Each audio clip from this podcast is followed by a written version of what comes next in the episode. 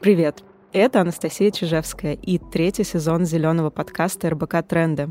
Сегодня мы поговорим на очень интересную тему, а именно про связь экологии и питания.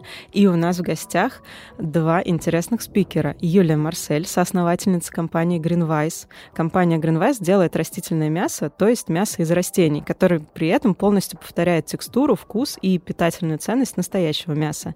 И Виктор Пастухов, экоактивист и гастроскаут. Виктор сейчас занимается тем, что ездит по разным деревням России и собирает различные рецепты, чтобы внедрять их в ресторане White Rabbit. Добрый день. Добрый день. Привет. И начать я хочу с того, что в целом сейчас много говорят о том, что животноводческая промышленность вредит окружающей среде и, в частности, влияет на климат. Но каждый раз вокруг этих разговоров возникает огромное количество скепсиса, непонимания и несогласия. А, и действительно, глядя на полки магазинов, особенно в России, которые ломятся от разной мясной и молочной продукции, может быть сложно поверить, что с этими продуктами связаны какие-то серьезные проблемы.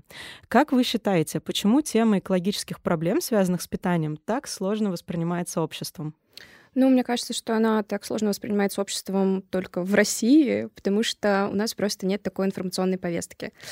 А, мы со всех экранов телевизоров слышим о том, что мясо и молоко — это очень полезно, его нужно давать детям, да, есть всякие рекламы про то, что там, не знаю, сосиски нежные, как мама, да, то есть у нас большая культура вот потребления, которая транслируется через э, масс-медиа, через телевидение, и мы просто не говорим о том, что есть у этого всего другая сторона. Как раз-таки связка экологии и питания, она вообще абсолютно не популярна, это, она не входит в информационную повестку, поэтому откуда люди должны знать о том, что есть, э, да, животноводческие экологический вред на экологию, если об этом просто никто не говорит.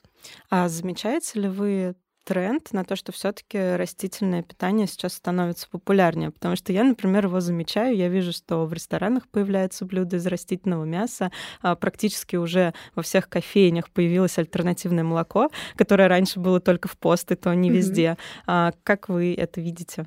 Ну, у меня вообще профессиональная деформация, я во всем этом варюсь, поэтому, конечно, мне мерещится растительное мясо, молоко и вообще все альтернативы везде. Но а, приведу такой пример. Мы начали свою работу в 2019 году, и мы стали пятым брендом, который начал производить растительные альтернативы мясу.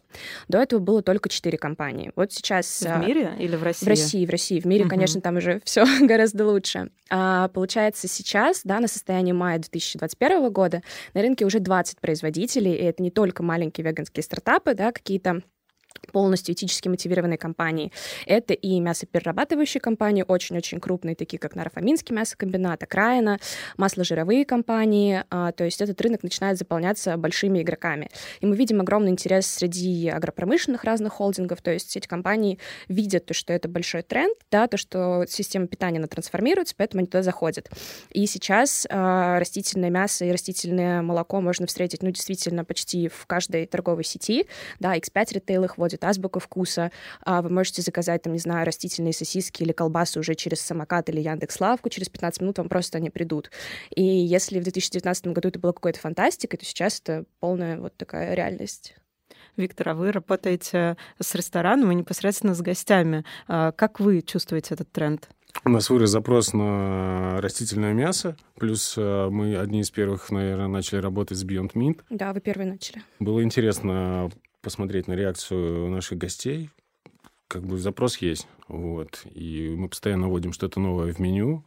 Вот, у нас есть долма, э, есть э, сеты, два новых сета по аюрведе и черный лебедь, где мы используем альтернативное мясо. И как гости реагируют? Не чувствуют разницу, вот. Но после мы это мы раскрываем, и у них, конечно, большие глаза, такие, да ладно.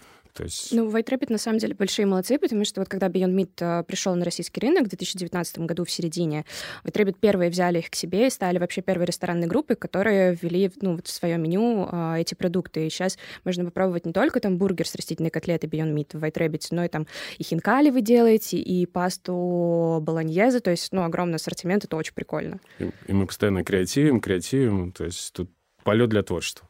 А Плюс... А люди чаще приходят к вам, чтобы первый раз попробовать растительное мясо, или возвращаются, чтобы ну, регулярно а, есть и включить его в свое меню? Скорее первый раз. Потом они это мясо уже ищут в других заведениях. У нас еще большая винная карта, и мы не говорим о том, что тут не работает правило, к мясу надо подавать красное вино. Тут еще такой некий креатив появляется с работой вином. И как раз-таки очень под растительное мясо заходит белое вино. Почему? А там нет э, животных жиров, и прям раскрывается еще шире диапазон. Ну, то есть креатив, креатив. Но, кстати, сейчас растительное мясо можно встретить не только вот в премиум каком-то сегменте, да. А, компания питерская называется Meatless, они свои а, котлеты ввели в Карлс Junior, то есть они первыми стали первым стартапом, вообще первой компанией в России, которая международную фастфуд-сеть вот поставила свои котлетки, то есть это выходит уже в сегмент масс-маркет, это становится ну, достаточно доступной историей. А, Юля, как вы пришли к этой мысли заняться этим делом вот тогда, в 2019 году? Это этические а, причины а, или что-то другое вас мотивировало? Ой, вообще это все гораздо раньше началось. Мы вместе с моим а, основателем Артемом Пономаревым учились вместе в Нидерландах, а это такая зеленая столица вообще Европы.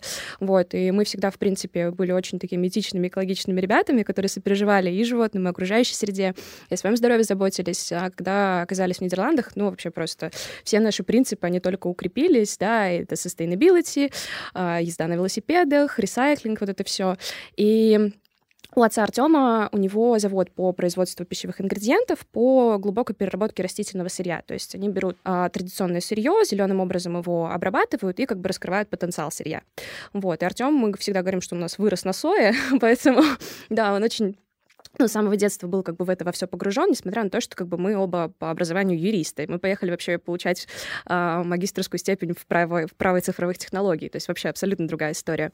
И мы во время учебы увидели этот тренд, которого еще в России не было, и поняли то, что а почему бы нам из ингредиентов, которые производит наша головная компания, не попробовать сделать какой-то конечный продукт.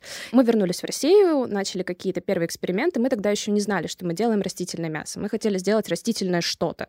И не понимали, что это будет вообще, рыба или курица. И вообще мы сами тогда не могли ответить на вопрос, зачем создавать мясо без мяса. Но после первых э, экспериментов мы поняли то, что, блин, мы на самом деле создаем что-то из растений, что очень похоже на мясо, и решили сделать эту вот такой первый продукт, первые прототипы, а, такие растительные снеки с мясным вкусом. И вот у нас получилось.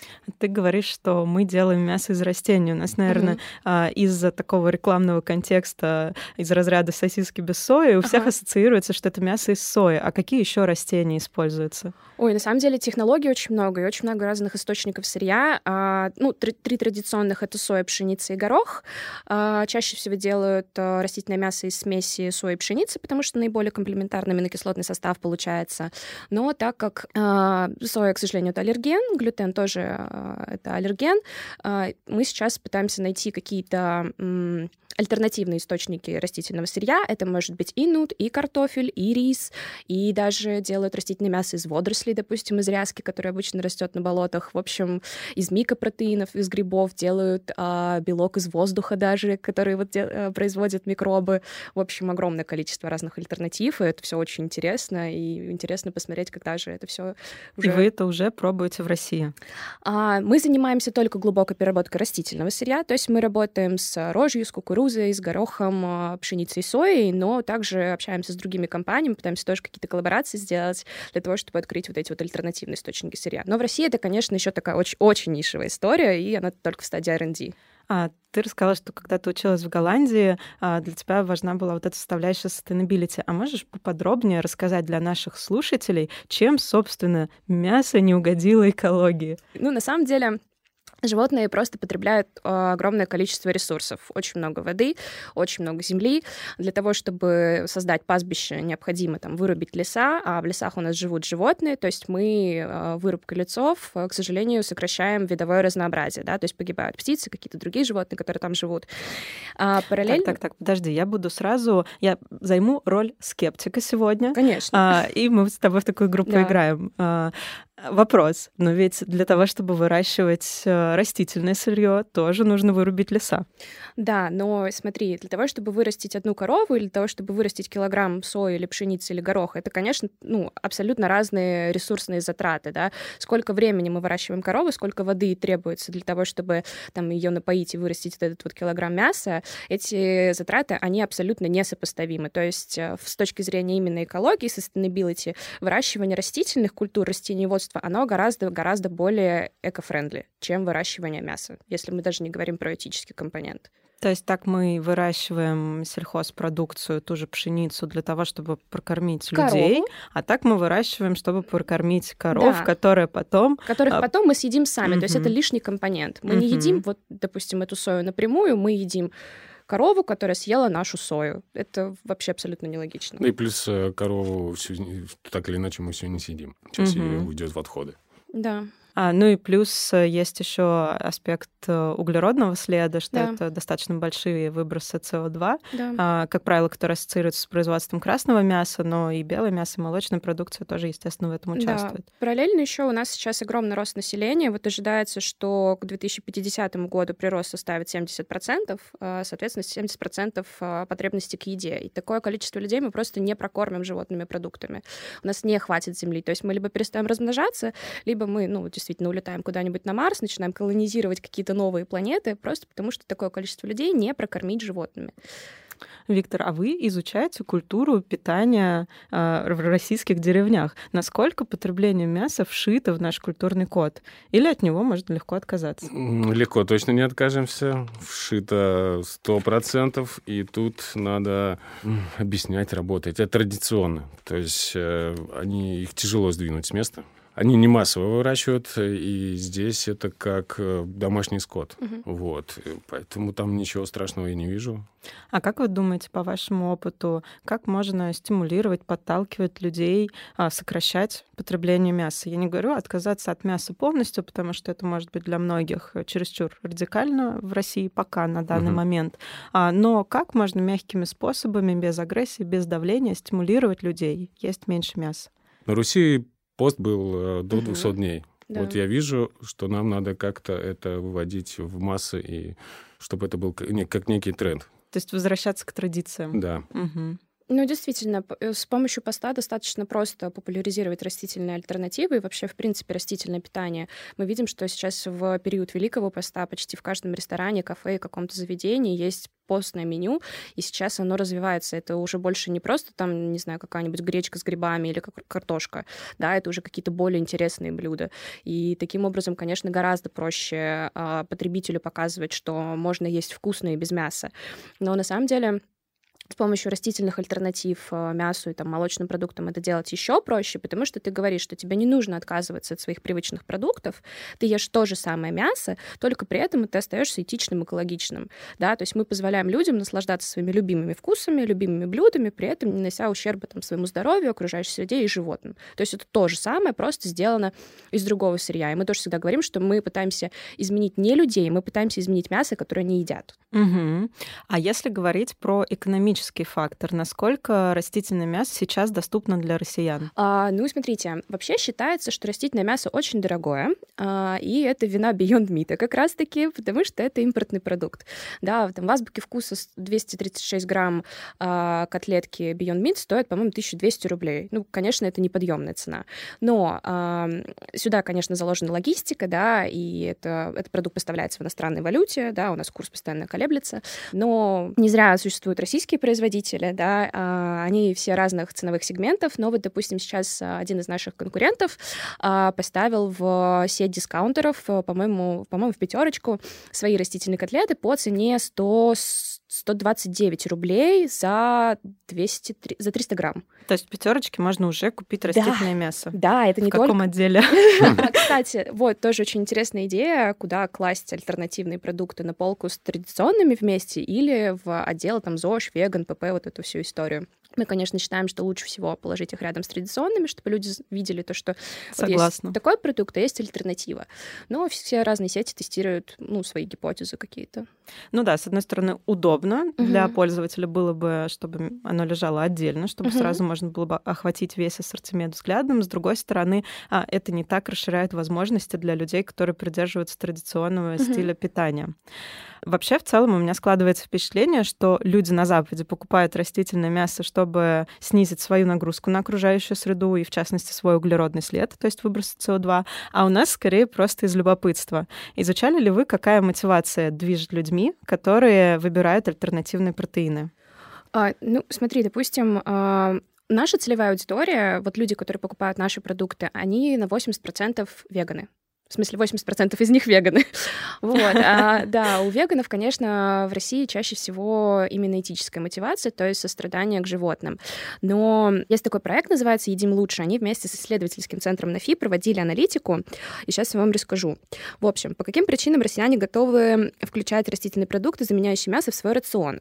46% ни по какой причине не готовы, 34% а, говорят, что они заменят, э, ну, включат э, растительное мясо по причинам здоровья, то есть если оно будет полезным. 19% говорят, что они купят растительное мясо, если оно будет дешевле обычного. 11% а, э, выберут растительное мясо, если оно будет более питательным. Затем идет вкус, потом идет отсутствие вреда для животных, и окружающая среда только 4% занимает. То, то есть только 4%. Это от какого года данные? 2020. А, ну свежие. Свежие, да. То есть только 4% россиян как будто бы заботит экологический след от животноводства. Ну, э, мы возвращаемся к нашему первому вопросу о том, что у нас, в принципе, эта дискуссия не в тренде, они очень мало mm-hmm. говорят, и мало людей вообще, в принципе, об этом знают и задумываются. А те, кто узнают, я, допустим, часто с этим сталкиваюсь, просто в это не верят. Да. Потому что кажется, что это какой-то заговор. Нам же всегда говорят, говорили, да, и в детстве, mm-hmm. что мясо полезно, молоко полезно, э, и людям сложно сразу в это поверить. Ну, знаешь, очень сложно поверить в то, что ты реально не видишь. Вот, допустим, все говорят о глобальном потеплении, а в Москве там в мае идет снег и температура 6 градусов. Ну, конечно, мы в это не верим, потому что, ну, как бы где оно? То ну да, самое... но у нас, кстати, был выпуск про климат, где мы обсуждаем, чем отличается климат от погоды, поэтому если вы тоже sorry. думаете, что да, я думала, а, снег в мае это противоречит э, глобальным изменениям климата, то, пожалуйста, послушайте наш выпуск с климатологом. Вот э, я в Калининграде долгое время жил и наблюдал за погодой. Там э, количество дождей в разы упало. Ну да, смысл в том, что климат, он меняется, uh-huh. это выражается Нет. в изменениях погодных условий, uh-huh. не всегда в сторону потепления, uh-huh. просто климат как бы раскачивается и разбалансируется, и его uh-huh. какие-то крайние проявления случаются чаще. Ну вот видишь, даже, даже я, хотя в принципе я как бы немножко в этой э, тоже в этой теме, даже я этого не знаю. Откуда это мы знать э, э, какому-нибудь, там, не знаю, рядовому потребителю, когда мы не живем где-нибудь в какой-нибудь э, стране, где очень много льда, мы не видим, как ледники тают, то есть мы просто... Вот, ну, откуда мы можем эту информацию получить? На ТВ mm-hmm. ее нет, где-нибудь в каких-нибудь газетах, журналах это тоже сложно прочитать, вот приходится только искать подкасты РБК и там получать ценную информацию. Ну да, ощущение, что тема табуирована. Но я вижу связь э, с тем, что количество лесов все меньше, и земля все больше и больше нагревается. А, вообще, если говорить про экологичность питания, то помимо сокращения количества мяса в рационе, есть и другие способы сделать свой рацион экологичнее. Например, в прошлых выпусках мы обсуждали, как экологичнее выбирать продукты в магазине, а, как можно спасать еду с помощью фудшеринга, к примеру. А, но есть еще один способ, который сейчас набирает особую популярность. Это сокращение количества отходов, то есть максимальное использование продуктов в готовке. А, и сейчас есть даже зарубежные книги рецептов из отходов. Звучит может быть дико, но там есть всякие интересные рецепты, типа чипсов из картофельных очистков, которые э, ну, действительно расширяют а, кругозор в питании. А, и мне кажется, что ресторанам есть чем в этой сфере поделиться. А, Виктор, расскажите, пожалуйста, какие есть лайфхаки, как можно использовать продукты по максимуму, которые можно применить дома? Ферментация. Наверное, первое, что приходит на ум, это ферментировать, э, менять их вкус вот, и снова употреблять. Э, из очистков мы делаем соус, гарум, все, что... В принципе, мы сейчас любое наше новое блюдо записываем то, что у нас остается. То есть мы, чтобы видеть э, количество наших отходов, и сразу думаем, что с ними делать. Плюс один из отходов у нас идет, как за правило, теперь идет э, в блюдо новое. Mm, это очень интересно. Ну, например, еще так тоже приходит на ум, что а, из очистков можно как минимум сварить бульон, я знаю, что ну, в ресторанах очистков образуется много, это можно использовать, а дома мало, поэтому можно очистки заморозить в отдельном каком-то контейнере, когда достаточное количество накопится, сделать бульон. То же самое с фруктовыми отходами, например, с сердцевинами от яблок, от груш можно сделать то же самое, потом, например, сварить какой-то компотик а, или... Настоечку или сделать настойку, кстати говоря. И это тоже очень интересная тема для изучения. А вы как-то это транслируете гостям в ресторане, чтобы сделать это новой нормой? А, или, наоборот, э, тоже избегаете этой темы, чтобы ну, не выглядеть слишком радикально? Нет, мы максимально хотим рассказать э, не только нашим гостям, но и другим рестораторам со всей России. Э, мы в прошлом году запустили сет «Черный лебедь» про осознанное потребление, и в этом году у нас была попытка совместить аюрведу и, наверное, продукты нашей страны. А какая концепция этого сета «Черный лебедь»? Я ну, про это не слышала. «Черный лебедь» — там осознанное потребление, ну, альтернативная еда. То есть мы выращивали плесень съедобную, то есть максимально использовали водоросли, Э, мы брали на производстве пиво, остается очень много жмыха, из нее делали пасту. Mm-hmm. Вот в этом ключе у нас было 15 э, блюд. То есть э, меню начинается не название блюда, а название тренда. И то есть мы взяли 15 трендов, Круто. И их э, все вложили, наверное, в еду. Это до сих пор можно попробовать, или это был какой-то ограниченный? Два раза в месяц проходит этот сет. Плюс мы даем подарки. У нас э, каждому гостю уходит э, авоська, семена, куб с семенами, чтобы люди начали сами взращивать. Но авоськи мы берем у ребят, которые слепые и шьют эти авоськи, то есть их поддерживаем. То есть мы максимально стараемся коллабиться с художниками, с мастерами как, в принципе, и сейчас я еду за тарелками из бутылок. Из переработанного да. стекла. То есть мы уже год сдаем а, бутылки, и в этом году решили так, почему бы не вернуть эти бутылки обратно. И вот человек выпил вино, и, в принципе, можно как идею вернуть ему обратно в виде тарелки. И эти тарелки вы будете использовать в ресторане? Да, обязательно. И подавать на них блюда? Или будете дарить гостям? Пока мы будем использовать их, все-таки цена у этих тарелок, как и у дорогих тарелок. Но это новый рынок, и мы понимаем, если мы сейчас не начнем это делать, не поддерживать, не мотивировать других, чтобы другие тоже этого хотели делать, мы, у нас не будет этого рынка. Угу. Да, рынок надо создавать. Мы его правда. разогреваем, да. А, и еще есть такой тоже большой тренд на покупку локальных продуктов. Можете тоже про это подробнее рассказать, как составить сбалансированное меню из локальных и сезонных продуктов? Ну, первое, найти где-нибудь э, карту сезонности, вот. Ну, либо раз в неделю взять за правило уезжать на природу и либо ходить на рынок, а, делать обход рынка.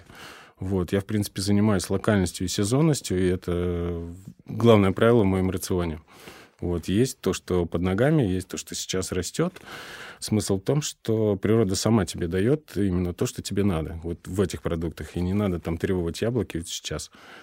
Ешь зеленую траву, то есть мы сейчас вводим в меню сныть, крапиву активно. Это угу. то, что есть в широком доступе. И тем самым э, людям показываем, ну, не надо лишний раз ходить в магазин. Можете, выезжая на природу, зная эти травы, просто собрать себе наверное, количество дней рацион. Угу. Это звучит очень интересно. И еще вы затронули тему, что вы в ресторане сдаете стекло на переработку. А еще что-то сдаете и как это у вас организовано? Мы сейчас делаем меню, опять же, на сеты из чеков и старых меню. Нам угу. делают э, тоже одна из художниц делает меню. Мы на них печатаем.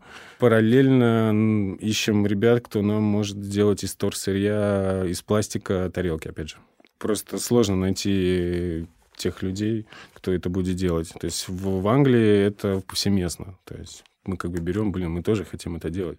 Давайте mm-hmm. это сделаем, и другие художники тоже захотят как-то выделиться, другие гончарные мастерские обратят внимание на вторсырье и, возможно, тоже возьмут э, либо крошку стеклянную, там, поработать с ней, либо вторсырье.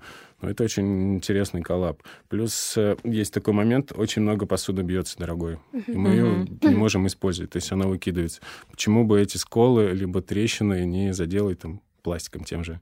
Ну, кстати, из посуды художники делают украшения. То есть э, в разных городах России есть такие проекты, что если ты дома разбил какую-то тарелку или кружку, а, это, как правило, не принимается на переработку как стекло, угу. потому что посуда делается часто из керамики, либо с добавлением а, каких-то ингредиентов. А, и вот эти осколки, особенно если они какие-то красивые, да, с какими-то рисунками, можно отдать художникам, чтобы потом из них сделали различные броши, сережки, либо, да, из мозаики можно сделать какие-то кружки, тарелки, тарелки и так далее. То есть такие проекты уже есть, э, можно поискать в Инстаграме, и это действительно выглядит очень красиво. Еще один момент, очень много остается органики, все мы ее не можем использовать.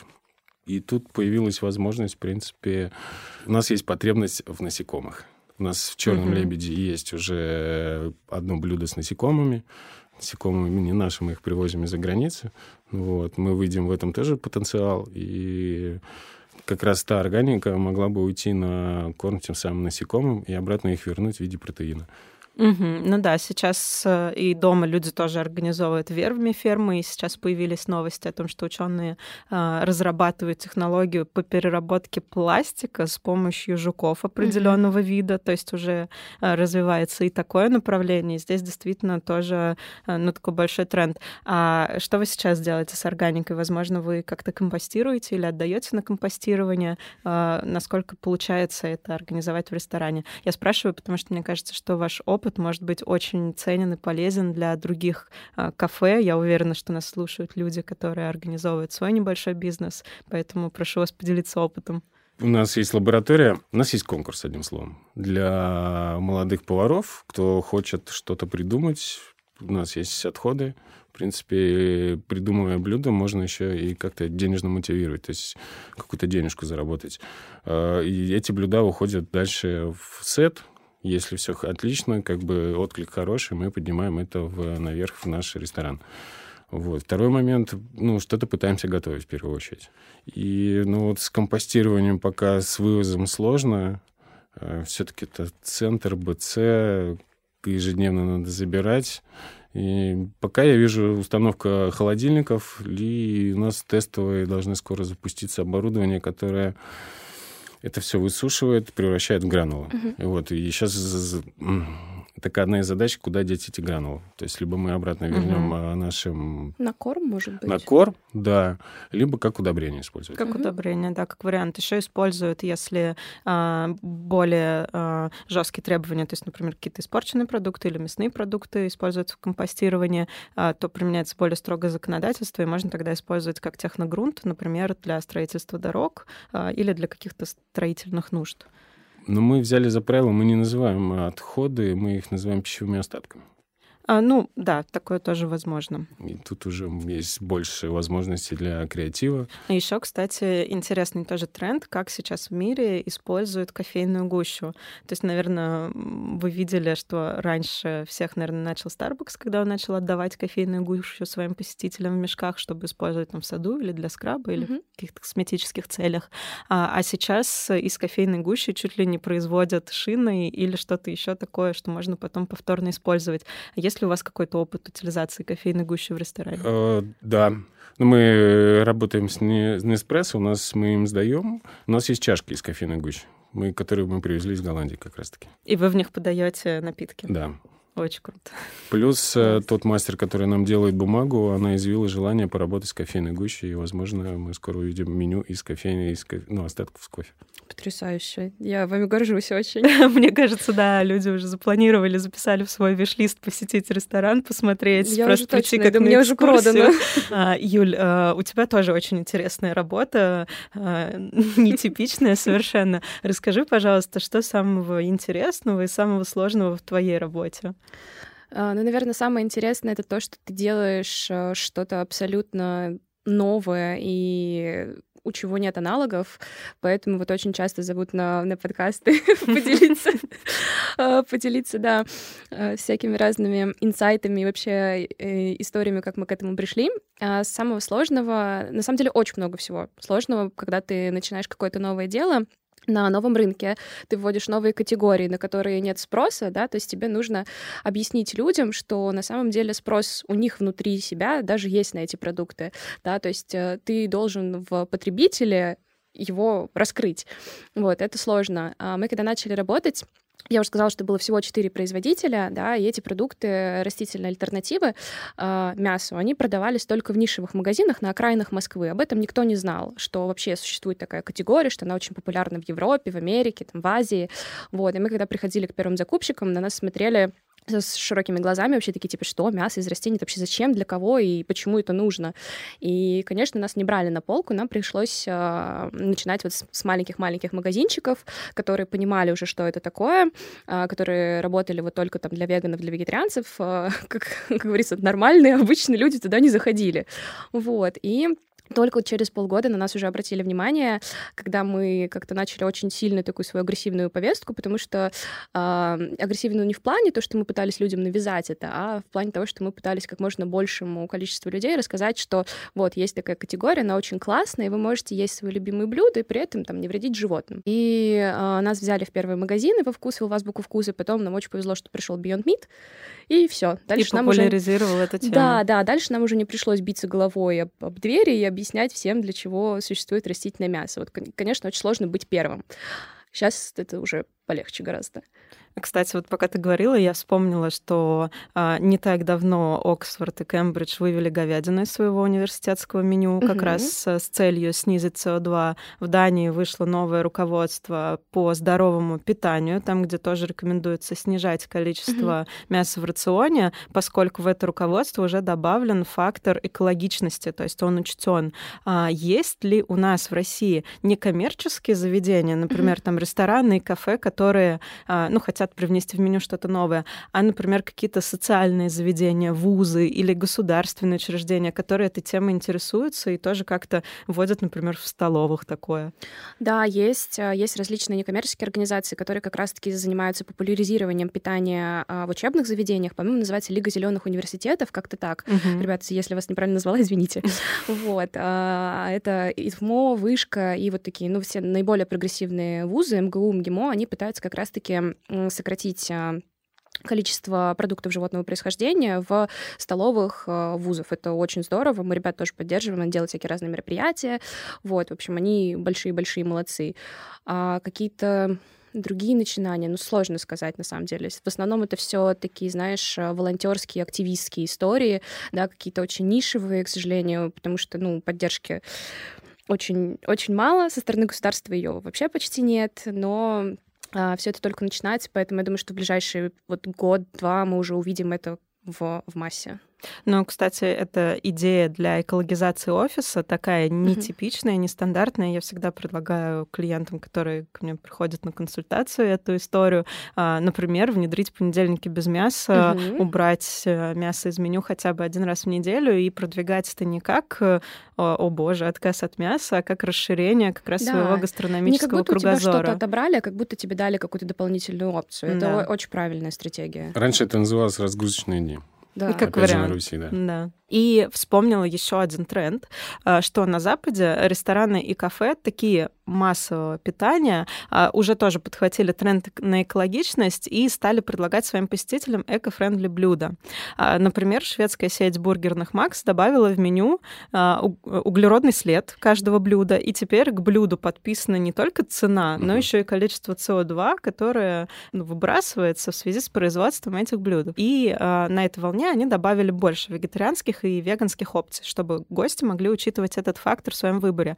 А есть ли такой тренд в России и задумываются ли рестораны а, ну, такого массового общественного питания об экологизации своего меню? Знаете ли вы что-то про это? Знаем. Мы на самом деле только задумаемся, мы к этому подходим. Угу. Вот. То есть, э, опять же, на этих открытках возможно дать возможность э, нашим э, гостям покупать эту открытку, где уже будет учтено вот это СО2. Посади лес. Угу. То есть мы на эту тему думаем, что надо сажать лес и посчитать наш СО2 след самого всего ресторана и как-то его высадить на количество деревьев. Потому что у нас еще много перелетов, особенно у меня, и там поездок, угу. плюс у самого ресторана, и надо это как-то компенсировать. компенсировать мне да. кажется, российский потребитель еще не готов, если честно. Об этом, конечно, очень грустно говорить, но мне почему-то кажется, что если написать в меню там какой СО2 след, это просто вот напугает потребителя, и он такой как-то вот немножко агрессивно, возможно, даже к этому отнесется. Но можно заходить не через углеродный след, а просто через добавление таких опций в mm-hmm. популярных сетях, например, в Макдональдсе, в KFC, еще там где-то в крошке картошки, mm-hmm. в теремке, где-то еще. А, ну вот, например, самый такой очевидный пример, а, когда появилось не молоко, mm-hmm. которое сделало растительное молоко просто-напросто доступным, оно стало угу. продаваться, ну, просто везде, там, от пятерочки да, до за первые полгода вкуса. 48 тысяч точек продаж у них было. Да, это и эта тема популяризировалась, рост. то есть э, альтернативного молока стало гораздо больше, оно стало российское, у него, естественно, гораздо ниже угу. транспортный след, его ниоткуда не везут. Угу. А, может быть, Юль, вы работаете с какими-то сетями э, быстрого питания, которые могли бы эту тему действительно очень круто популяризировать, просто добавив такие блюда в меню? Мы очень стараемся выходить на них, но пока что пока что это очень тяжело получается. То есть, э, если, допустим, в Макдональдсе где-нибудь в Берлине уже есть э, бургеры с растительной котлетой, да, mm-hmm. и там можно и в KFC, и в Starbucks, и где угодно попробовать взять себе веганскую опцию с альтернативным мясом, да, то есть ты не просто берешь какой-нибудь зеленый салат, ты ешь то же самое блюдо, только сделанное с э, там, растительным альтернативным мясом и растительным сыром. В России просто а, я думаю, что федеральные вот такие вот международные фастфуд-сети просто еще не видят э, на это спроса, поэтому они пока даже об этом не задумываются. И, если честно, нам достаточно, а, достаточно рано еще даже туда выходить. Я думаю, что мы просто придем и не скажем, что кому мы это будем продавать. Просто кто-то должен быть первым. Опять же, да, смотря да. на этот кейс с немолоком. Ну, смотри, а, допустим, теремок вводили как раз-таки тоже угу. пюре картофельное с Beyond Meat, но так как цена дорогая, у них не получилось. А вот ребята Meatless из Питера, они зашли в Carl's Jr., это такой самый первый кейс, поэтому, возможно, они сейчас дадут какой-то толчок, угу. и это как бы дальше пойдет. А вот вы как производитель, вы работаете с, там, с Москвой, с крупными городами, или все-таки небольшие города тоже к этому подключаются и есть интерес? Тоже, тоже подключаются. Вот первый город, в котором мы оказались, э, это был Питер, а второй Пенза, да, угу. даже не Москва. Угу. И сейчас мы представлены порядка где-то, наверное, 100 городов у нас по России, от Москвы до Южно-Сахалинска, а, то есть э, вегетарианские, веганские магазины а, есть в каждом почти городе России. Это не только миллионники, не только там Питер и Москва качают, хотя на самом деле, ну, действительно, самый большой спрос, конечно, у двух столиц. Но в остальных городах тоже есть свои этические магазины, в которых, э, ну, большая, достаточно широкая представленность всяких разных альтернативных продуктов, поэтому это есть, э, и этого много просто мы как бы не, не особо обращаем внимания. А, здорово. Что ж, Юлия, Виктор, большое спасибо, что поделились э, вашим опытом и вашими знаниями в этой теме.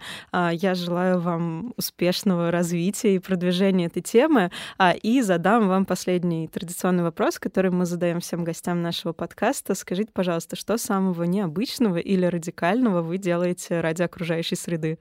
Я, наверное, меняю привычки. Ну, например? есть, э, ну, опять же, раздельный сбор. Угу. То есть начинать с малого, с еженедельного осмотра холодильника, потому что это прямая зависимость между баком, куда я скидываю, и холодильником. То есть я пересмотрел э, меню у меня на неделю, на две недели вперед. Я угу. знаю, что у меня в холодильнике. Это в будущем, когда умный будет холодильник, это будет удобно с ним работать. То есть у меня есть базовые продукты, все остальное, либо я по пути докупаю, ну, работаю с базовыми продуктами. Например, это какие продукты? Это очень интересный совет, Овощи, потому что травы. еще никто про это не Овощи, рассказывал. Овощи, травы, все остальное. Я, опять же, каждый раз, когда я готовлю, у меня, я себе ставлю задачу так. Ну, я отдельно собираю то, что у меня я собираюсь выкинуть. Угу. И то есть я если обычное блюдо я уже знаю, как готовить, с этим я начинаю ломать голову. И вот, вот как ломать голову, это дает мне больше потенциала для роста. Здорово. Да, мне кажется, когда ты встаешь на эту экологическую дорожку, экологичную, то ты уже меняешь полностью вообще весь свой образ жизни, да, это начинается от отказа, допустим, от продуктов животного происхождения, дальше у тебя идет отказ там от пластиковых стаканчиков. Вот я уже никогда, я просто не могу себе позволить купить кофе в пластиковом стаканчике. Даже если мне будет очень хотеться, я буду умирать, мне нужен будет кофеин, я, если у меня нет с собой там своей термокружки, я просто ну вот не возьму, да, и самое классное, что ты начинаешь своим примером воодушевлять людей, которые вокруг тебя, да, и сейчас у меня уже огромное количество друзей, в холодильниках лежит растительное мясо, даже не, даже не моего производства, уже моих конкурентов, вот, и просто ты как бы начинаешь распространять вот это вот э, свои какие-то правильные классные принципы и начинаешь экологизировать всех вокруг. Мне Окружение. кажется, что это угу. очень, да, очень важно. Особенно классно, когда у тебя есть дома дети. Но дети очень быстро включаются в эту тему, и даже многие взрослые приходят к раздельному сбору тому же самому через детей, потому что дети начинают в садике собирать крышечки или макулатуру, или в школе, а, и подключают к этому родителей. А, что же, мы призываем наших слушателей расширить свой гастрономический кругозор и попробовать альтернативы животноводческим продуктам, молоку и мясу, попробовать новые блюда, может быть, сходить в какие-то кафе и рестораны, которые их предлагают. А, и также из таких простых действий вы можете внедрить в свою практику понедельники без мяса. Это очень известное международное движение, которое поддерживают по всему миру, а, и оно может стать вашей а, еженедельной практикой. А мы с вами встретимся в следующих выпусках нашего подкаста.